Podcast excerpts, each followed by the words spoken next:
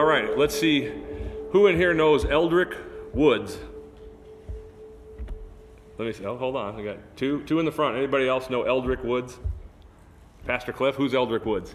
Tiger Woods. Tiger Woods. Has anybody ever heard of Tiger Woods?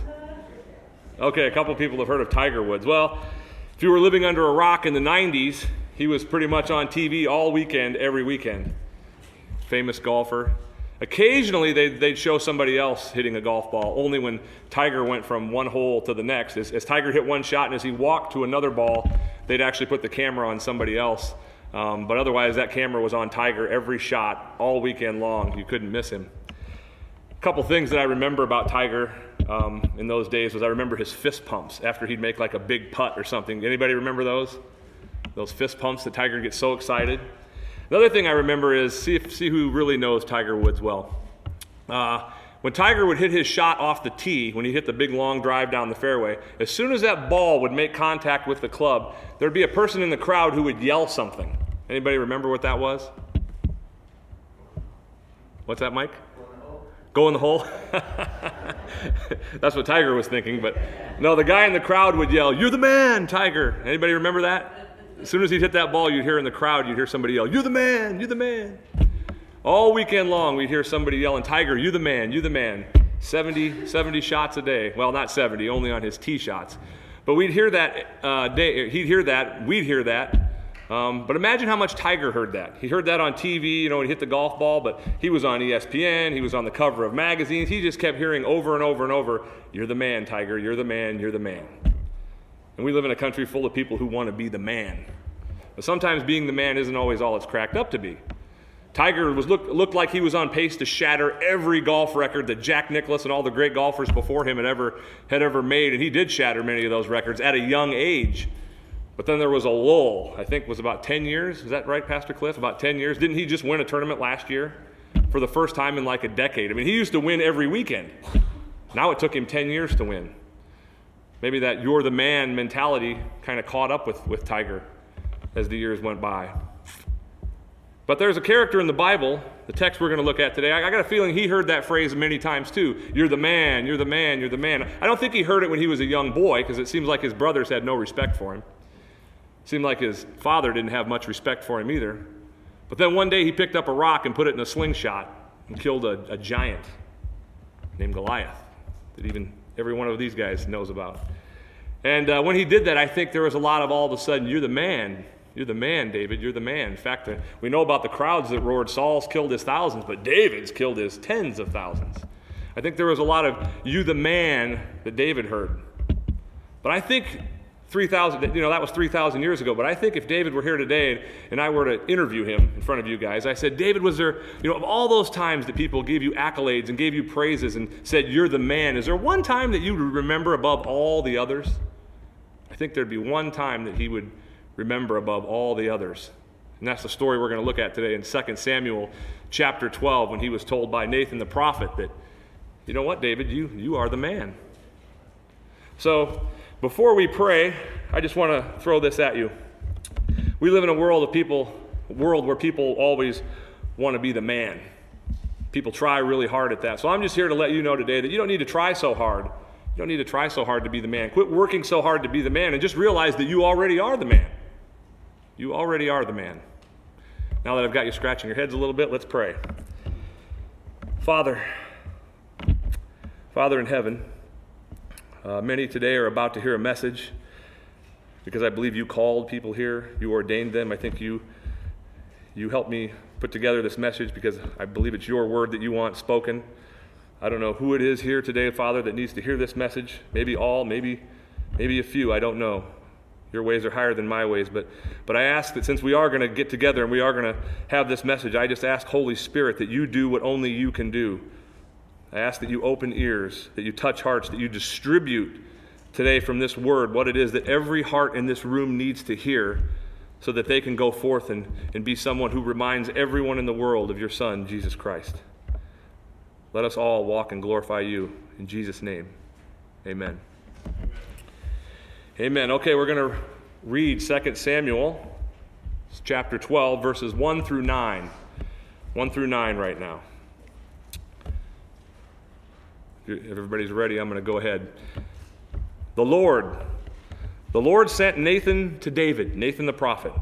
When he came to him, he said, There are two men in a certain town. One man was rich, and the other one was poor. The rich man had a very large number of sheep and cattle, abundance. But the poor man had nothing but one little ewe lamb that he had bought. He raised that lamb, and it grew up with him. It grew up with his children. It shared his food. It drank from his cup. It even slept in his arms. It was like a daughter to him. How many of you have pets that you just treat like a child? Eh, Dewey does. but if you don't, you know somebody who does, right? So Nathan's telling David this story. But then he adds more to the story. He says, Now David, a traveler, came to visit the rich man, but the rich man refrained from taking one of his own many sheep and many cattle to prepare a meal for this traveler who had come to visit. Instead, he took the little ewe lamb, the lamb that belonged to the poor man, the man who considered it like a daughter to him, and he prepared that lamb for the one who had come to visit him. Now, we can all understand where David's coming from here in verse 5. David burned he burned with anger, just like we would if we heard that story. He burned with anger against the man and said to Nathan, As surely as the Lord lives, and we all know that the Lord lives, as surely as he lives, that man, quote, must die. He must repay the man. He must pay the man for that lamb four times over because he did such a thing to that poor man with, and had no pity. Then Nathan said to David, then Nathan said to David in verse 7 David, you are the man. You are the man. This is what the Lord, the God of Israel, says to you, David I anointed you king over Israel, and I delivered you from the hand of Saul. I gave your master's house to you, and your master's wives into your arms. I gave you all of Israel and Judah. And if this had been too little, I would have given you even more. Why, David, have you despised the word of the Lord by doing what is evil in his sight? Title of today's message is Thou Art the Man. Thou art the man. In, the, in this version that I just read, you hear Nathan say to David, You are the man, but I like the King James version where, Nathan says, Thou art the man. And so today we're going we're going to distinguish between you are the man mentality and thou art the man mentality. So in verse 9, we heard Nathan, we heard Nathan say to David, Why did you despise the word of the Lord? If we were to have read verse 14, it says later, it says, Why have you held the word of the Lord in contempt? And for I think most of you here look like the crowd that's been here for the last several weeks as Davey has preached psalm after psalm, and then Chris jumped in with a wonderful uh, version himself of his psalm. Beautiful psalms, but what do we hear in those psalms? The Lord is my shepherd, David says. I shall not want. He leads me to lie down in green pastures. The Lord is my sustainer. The Lord is my shield. The Lord is this. The Lord is that. So, how could this make sense? How could David then be accused by God of despising his word? We know David loves his word. How could he be accused of that? How could he be accused of holding the word of God in contempt? If you look up the uh, definition of contempt, like I did this week, here's what it means in our English dictionary. It means the feeling that a person or a thing is beneath consideration. Is beneath consideration, is considered worthless, or is considered deserving scorn. God says, David, why did you consider me something beneath consideration? Why did you consider me worthless? Why did you consider that my word and me deserve scorn? That's what he's saying to David here. Well, looking at this crowd, I think most of you know what David did. But just to remind you, and in case there's someone or a few people that don't remember exactly what happened, I'm going to give you a quick, quick recap of what David did. If you were to flip your Bibles back to 2 Samuel chapter 11, verse 1, you would see that it says, at the time that the writer is writing about, you would see that at that time, typically kings are out with their armies at battle. Well, David wasn't out with his army at battle, he was home. Maybe David had a little bit of a you're the man mentality. I mean, he killed Goliath, he'd won victory after victory. I mean, he probably was starting to think, You're the man. I don't need to go with the troops. I'll just send them out. So he stays home. Well, where David lived had a great view of other people's homes. And one night, he says, one afternoon in 2 Samuel 11, one afternoon, he walked out and he looks and there's a woman out bathing. And he sees her and he's just overcome with desire for her. So David inquires of her, sends someone, who is, who is this woman? And he's told, well, David, it's, it's the wife of Uriah the Hittite. It's Bathsheba. She's one of, he's one of your top 30 fighting men. David's probably familiar with Uriah the Hittite. He's one of his top 30 fighting men. That doesn't even slow David down for a second. It says, he says, send her up. She comes up. He has his way with her. She leaves. Not long after this, what happens? She sends a note. I'm pregnant. Uh oh, David's got a problem. So his, his solution to the problem, as most of you probably know, is to bring Uriah home. So Uriah is called home from the war. He gets a report on how things are going, tells Uriah, thanks for the report, great job. Go ahead and have the night with your wife, and then we'll send you back. Well, Uriah is a pretty upright guy. He loves his troops and his brothers in arms, and he's not going to go lay with his wife while his other friends are battling for their lives out in a battle. He sleeps on the steps. David finds out the next day, well, what? He did what? So he, David has him up again. They have a few, tonight they have a few drinks, and 2 Samuel chapter 11 says David gets him drunk. Then David sends him home again, and he still won't do it. So David has to move on to another option. I see some of you shaking your heads knowing what that option is. So David decides to write him a prescription. You know how when we get a prescription for medication, we go to the pharmacy to get a prescription to get ourselves healed? Well, he got a prescription for death. Uriah did. David wrote him a note, sealed it with the king's stamp, knowing how upright Uriah was. Uriah wouldn't open that. He says, Take this to Joab, return to the, to the men and take this prescription for death. Although, of course, he doesn't tell him that. Take this to Joab.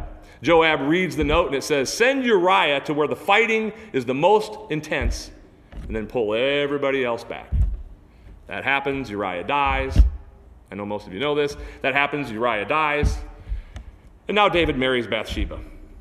And all of a sudden she's pregnant. People probably assume, oh, they, they had a baby already from their marriage. Seems like all is going well until the prophet Nathan walks in and tells David, Thou art the man. And that's what David did that has God so upset. David has committed adultery. David has committed murder. David's been quick to anger. He's been scheming. He's been quick to judge. Now the reality's hit him in the face. Thou art the man. He's not, you are the man anymore. Uh oh, thou art the man. God has spoken. When you live like you are the man, but really thou art the man, you're playing the fool and you're holding the word of God in contempt. Are any of us playing the fool? Any of us playing the fool? Have we done what David has done? I see some heads back there shaking. Yes, we have. Yes, we have. But some might think, oh, really? Some who hear this message, whether you're here or whether it's on video and you hear this message, some might think, well, I haven't killed anybody. I haven't murdered anyone. Well, let's see what Jesus said. A quick reminder for those that, that might be familiar with this. 1 John 3:15 Jesus quoted saying anyone who hates a brother or sister is a murderer and you know that a murderer has no eternal life in him. Sermon on the Mount says the same thing. If you, if you have hatred for your brother, if you say, fool, Raca, you're in, danger, you're in danger of hellfire. The Bible makes it pretty clear that, that thinking hateful thoughts towards someone, Jesus says, is, is murder. And if Jesus is right, which I believe he is, then we are murderers like David. Anything else in common with David, just from this particular story? Sermon on the Mount, chapter 5 of Matthew, verse 27. You've heard it said, Jesus said, you've heard it said that you shall not commit adultery, but I tell you that anyone who lusts after a woman has already committed adultery with her in his heart. Hmm. I think probably a lot of people are guilty of that, including myself. I've, I've lusted before. But, but here's the thing, and I, and I wanted to think of some way to, to penetrate, because sometimes this doesn't penetrate because I think we think, well, I haven't really actually physically killed somebody. I've never actually physically committed adultery against my, my spouse. Many of us think that, but I think, where are we going someday? Where are we hoping to go? Heaven. Do you think people have lustful thoughts in heaven? Your will be done on earth, Lord, as it is in heaven. I don't think people have lustful thoughts. They don't. It's sinful. It doesn't happen there. It's sin. When we lust after someone else, when we think hateful thoughts towards someone else, it is sin and we are guilty. As Chris sang today, the righteous judge says we can be condemned for that. So, yes, we are guilty. Yes, we have done what David has done. How many of us have done that this week? Just something to think about. How many of us have lusted, or how many of us have felt hateful towards somebody else just this week? So don't be deceived. I think if we search our hearts, I don't think we need Nathan the prophet to come. I think we all know that thou art the man, each one of us. Thou art the man. How many of us, though, have been allowing hate and anger to get in our hearts towards someone else right now for the silliest of things? I mean, David had a good case here. I mean, what, what this rich man had done was horrible. But how many of us today are letting political beliefs get us enraged with someone else to the point where we, we have hateful thoughts towards them? We think they're a fool over what they believe. How many of us think like that? How many think about there's other there's so many hot topics. All you have to do is get on Facebook for a little while and you're like, "Oh my goodness, it's cloud it's it's flooded. It's flooded with with hateful comments for people. Well, do you, do you agree with the protest? Do you agree with wearing a mask or do you not agree with wearing a mask? Do you agree with this? You, these hot topics in today's society, I see Christians, even people that profess to be Christians, spewing hate, hateful comments towards other people over these topics because they don't agree. Why? Pastor Cliff texted me yesterday and said, Brother, I can't wait to see what's on your heart tomorrow when you preach. That's what's on my heart, is the, the hatred and the anger that I see the quick judgment, just like David, quick to judge, quick to, quick to be angry. When we do that, well, I wanted to share one example. I saw a, a, a, person that I know who doesn't live here in Omaha, but a person that I know that, that's a professing Christian this week, he posted a picture of himself with a Trump 2020 hat on. He says, If you disagree, please unfriend me. We're no longer friends. I thought, wow. Right? And, then, and a couple days later, he followed that up with a picture of his car with two flags flying that said Trump 2020. He said, I'm driving around town, and then I won't say what else he said, but basically he said, I'm trying to agitate those who from the other side. Wow. Politics has been crazy for years. People have murdered, people have lied, people have schemed for politics. Has it really ever changed? But yet we are hating one another over politics, over masks, over protests, all these crazy things today. We're getting so off track. But because I think we're starting to think we know, we know, we are the man, we know, I know, I'm right. Mm, but we got to remember, thou art the man. Each one of us needs to remember, thou art the man. Otherwise, we take the bait. Every time something is dangled in front of us that makes us agitated or makes us angry, like David did, he took the bait only to find out that he was the one in the story. I think we're living in a society today that rushes to anger too quickly, that uh, rushes to judgment, rushes to anger, and, and it leaves us looking like fools. And it leaves us not looking like a light on a hill, but more of the darkness that's around the world. We need to be so careful. Colossians 4 says, Make the most of every opportunity with those who don't believe. Sometimes I don't think we make the most. I know I don't always make the most, but I want to. And I believe every person that's here wants to. And I think one way to help you do that is to remember Thou art the man. Thou art the man. Did Jesus say, I'm done with you, Peter? When Jesus said, I must go to the cross, and Peter says, Never, never, never. I'll never let that happen. When he disagreed with Jesus, did Jesus be done with him? No, he rebuked him, but he still loved him and he stayed with him. He didn't say, We're done being friends. I, I cancel you, like Chris talked about, the cancel culture. I'm done with you because we disagree. Until you are convicted in your heart that God spoke the words, Thou art the man to you, you can't fully appreciate Jesus Christ. You can't love him the way he deserves to be loved until you realize the cure for your sin that he is. Until you realize thou art the man, you, like David, will so easily be able to spot a speck of dust in your neighbor's eye the whole time not seeing the tremendous plank in your own eye. Jesus, Jesus warned about that. Until you realize thou art the man, like David, you're ready to cast stones at the first thing that, that upsets you, the first thing that seems like an injustice. But Jesus said, whichever one of you has never sinned, go ahead, you can throw the first stone. So why are we all throwing stones when we are all, thou art the man? Hmm. I hope you know that, that God could send Nathan the prophet to you. He could tell you a story, and you'd be outraged by the story. And then Nathan could turn around and say, You've done the same thing. Thou art the man. I hope I'm, I know I'm beating this, beating this in, but I think it's so important. I think, I think that this is a moment in life that I think when you understand that you are the man, or that thou art the man, I think this is one of those moments in life that, that can change everything for you. And we're going to look at that in the rest of this message, that that can change the way you look at everything. But if you think you are the man versus thou art the man, it makes a tremendous difference in how you love others and treat others. God opposes the proud but gives grace to the humble. Next week, Pastor Davey will preach from Psalm 51. And until you understand, thou art the man like David did, you won't understand why David wrote Psalm 51 from the perspective of thou art the man. That's why I'm preaching about this today. So when Davey breaks down, as I'm sure he will beautifully next week, Psalm 51, I hope you'll understand it. That's what I'm trying to get you ready for. Here's a clip from Psalm 51 that Mike already read, but I want to read it again because it speaks to the, to the condition of our hearts. You do not delight in sacrifice, O Lord, or I would bring it.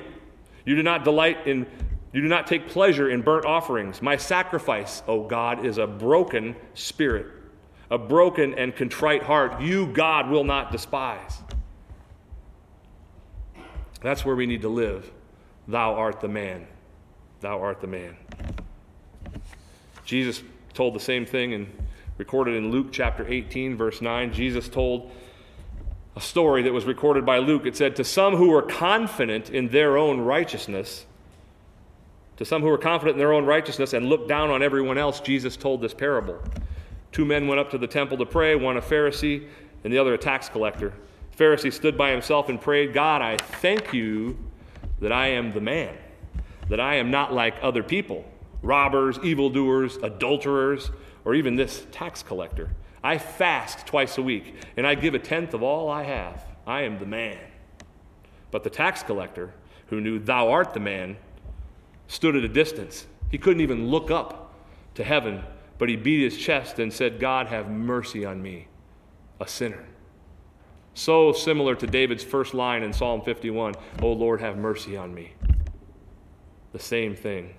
Jesus went on to say in verse 14, I tell you that this man, the tax collector, rather than the other man, went home justified before God. For all those who exalt themselves will be humbled, and those who humble themselves will be exalted. I think I've drilled it in pretty good, right? Thou art the man. All right, so let's have our first test. Here's a little test. Anybody remember the name Derek Chauvin? I think I'm pronouncing that right. He's the guy who had his knee on George Floyd's neck a few weeks ago up in Minnesota. He's in jail now. Um, the, the, reason that all the protests happened and uh, probably other people died in those protests, it's really easy right now to look down on Derek Chauvin and hate Derek Chauvin.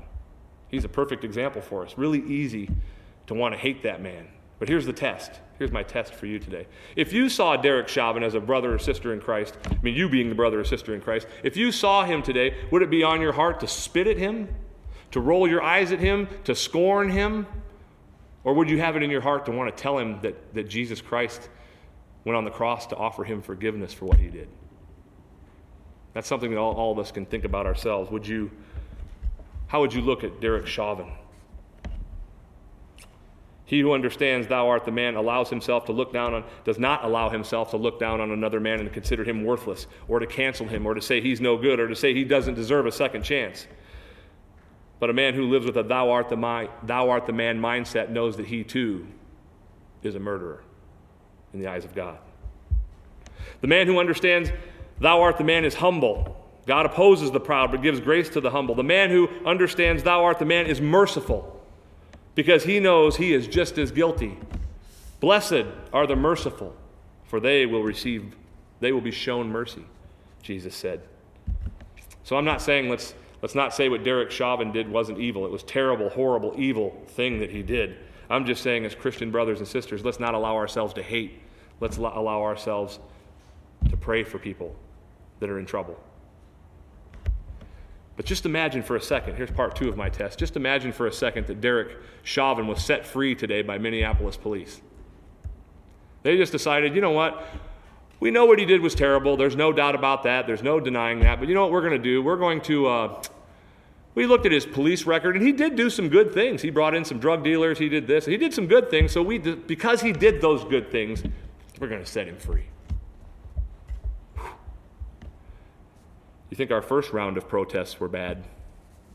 Anybody having any idea what would happen the second round if that happened?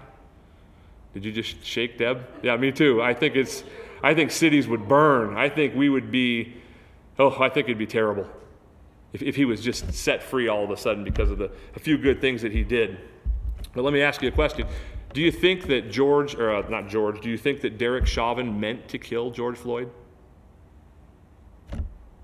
I don't know. I don't think we can say for sure. But let me ask you a question.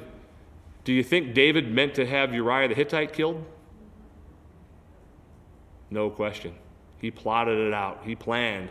He wrote it down on paper. He, I mean, there's no doubt. The Bible tells us this was a purposeful execution. What I didn't read to you was a verse, though, in 2 Samuel chapter 12, verse 13. Callie read this this morning in the car, and she said, Oh, I like that verse. Let, let, me, let me read what, what it says. 2 Samuel chapter 12, verse 13. Then David said to Nathan, after Nathan had told him how upset God was about this sin, David said to Nathan, I have sinned against the Lord. And Nathan replied to him, The Lord has put away your sin. You will not die.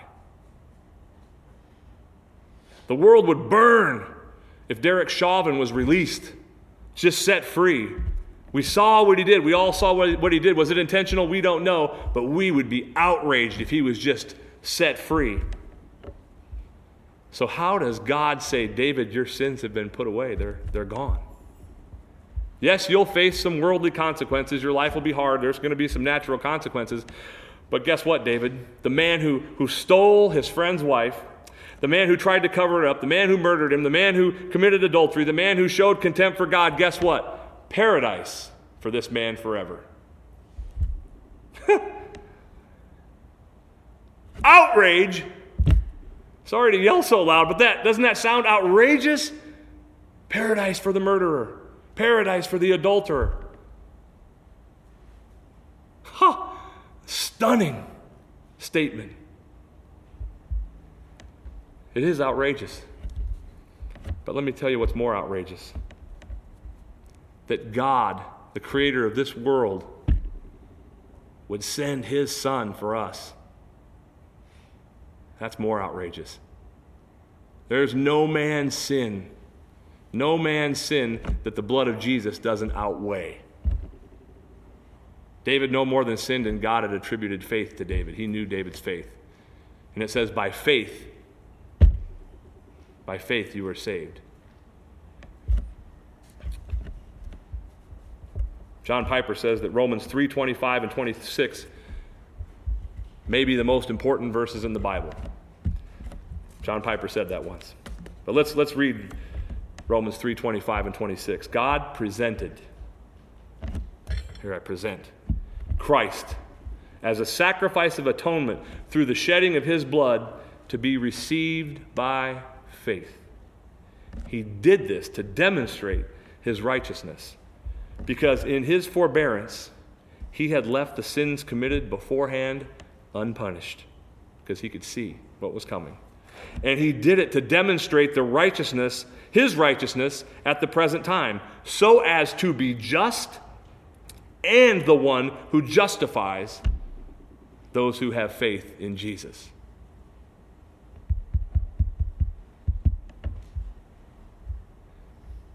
It's outrageous, David's sin. It's outrageous that it's wiped away. But it's even more outrageous that he did what he did so that we could have a relationship with him, so that we, murderers, could live in paradise. Remember the, remember the leper who broke every rule did he, when he came to Jesus that day, he didn't shout unclean, unclean like he was supposed to. He didn't, he didn't stay back from people. He charged to Jesus. He risked his own life to get there because he, he had faith that if I could just get to Jesus, this leprosy would be gone.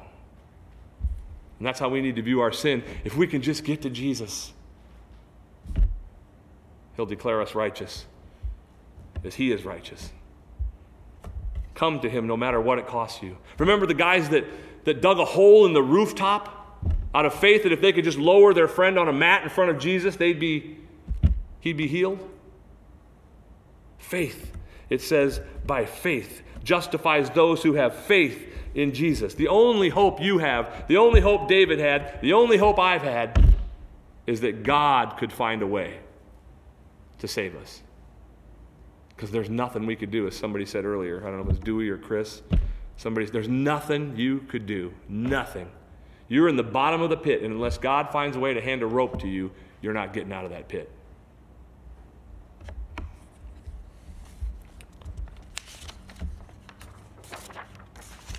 That tells us the value of the blood of Jesus Christ. How valuable that blood was, that that blood was more valuable. If you put any man's sin on a scale and weigh it against the blood of Christ, Christ's blood weighs more. That's how valuable that blood was. God's own Son from heaven, the creator of the world, the creator of every one of you, said, I'll give my Son. I'll give my Son. Psalm 51 says that Jesus' blood can make us whiter than snow. You know, when it first snows, how white and perfect that snow is? And then a car goes down the road like us and splatters mud and stuff all over that perfect white snow. Well, it says that that white snow can become back because of Jesus' blood. And it says whiter than snow in Psalm 51. Whiter than that perfect first snow that you see for the murderers and the adulterers. Whew, put away. Nathan said to David, Thou art the man. But Nathan also said to David, The Lord has taken away your sin. Man, and they say it's not good. Some people don't think it's good news. Is there any news like it in the world? Any news like it? Thou art the man, but by faith I have put away your sin. The Lord is so good. The Lord is so good.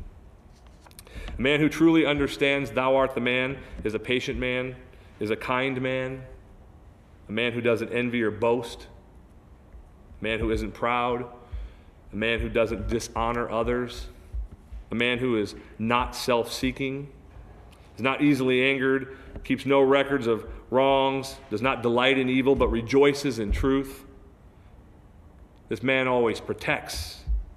He always trusts. He always hopes. He always perseveres.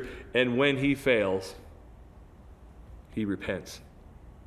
David, Psalm 51. In the book of Kings, it says that David pleased the Lord in everything he did in his life, except in the matter of Uriah the Hittite. When we fail, we repent. And that's what Pastor Davey is going to read to us next week, is our response. If your sin doesn't bother you, if your sin doesn't bother you, there might be a problem. David's sin bothered him. We need to live with this mentality. Psalm 51, here's the first Here's the first few lines of Psalm 51 that Pastor Davey will preach next, next week. Listen to David in Psalm 51. Have mercy on me, O God. This is where he's at now. David, thou art the man. Have mercy on me, O God. According to your unfailing love, according to your great compassion, blot out my transgressions. Wash away all my iniquity. Cleanse me from all my sin. Does David say in there, Lord, remember when I Remember how good I was back when I didn't kill Saul when I had the chance a couple times? Lord, remember when I did this? Remember? No. He says, God, I'm like a baby that's filthy dirty. And the only way I'm getting a bath is if my parents put me in the tub because I can't get clean myself. Because of your attributes. Because of your attributes, because of who you are, I can be cleaned. Because of your unfailing love, because of your great compassion. That's why I call out to you for mercy because that's who you are full of love, slow to anger. That's our God. So, as we close today, I just wanted to give you one more thought. Imagine if today, July 5th, 2020, someone came up with a cure for the coronavirus. Today. It works like a charm. Quick shot and it's over. You're done. That'd change our way of life, wouldn't it? We can go back to pretty much normal. All we got to do is go get a shot if, we're, if we have the coronavirus. And it'll be healed just like penicillin on an infection. It's that good. We'll just make up a name. Let's say Antoine Bouvier, he created this medicine today. It'd be all over the news. Antoine and his little uh, chemistry lab created this. They've tested it. It works perfect. It's going to cure everybody. It changes our way of life because we're all affected by the coronavirus, whether we've had it or not. It's altered our way of life. So we can all understand. July 5th, 2020, Antoine creates this. I think he's Time Magazine's Time Man of the Year. I think he's all over the news. I think he's world famous. I think some of us are praying to God, thanking God for this man who, who brought the cure to us. But now let's change the scenario just a little bit. He, he, he, he develops this vaccine, this medicine July, today, July 5th, 2020, but the coronavirus doesn't hit until July of 2022. So it hits in Wuhan, China. They got about 10, 15 cases. They start to figure out, oh, this is that coronavirus. Ah, Antoine Beauvier in 2020 developed a cure for this. They go get it, they give everybody the cure, Whoop, coronavirus is over. 15 people had it in China and it's over. Never reaches us. Is Antoine Beauvier still man of the year? Is he plastered all over TV screens? Are we thanking Antoine Beauvier for his cure for, for the. No, because we didn't know what would happen if he didn't invent that. We don't appreciate it. If you don't know how sick you are, if you don't know how much trouble you're in, you can't appreciate the one who created, well, didn't create, the one who provided the cure. You can't appreciate God unless you know how much you need Him. You can't appreciate Jesus Christ's blood unless you know how much you needed it.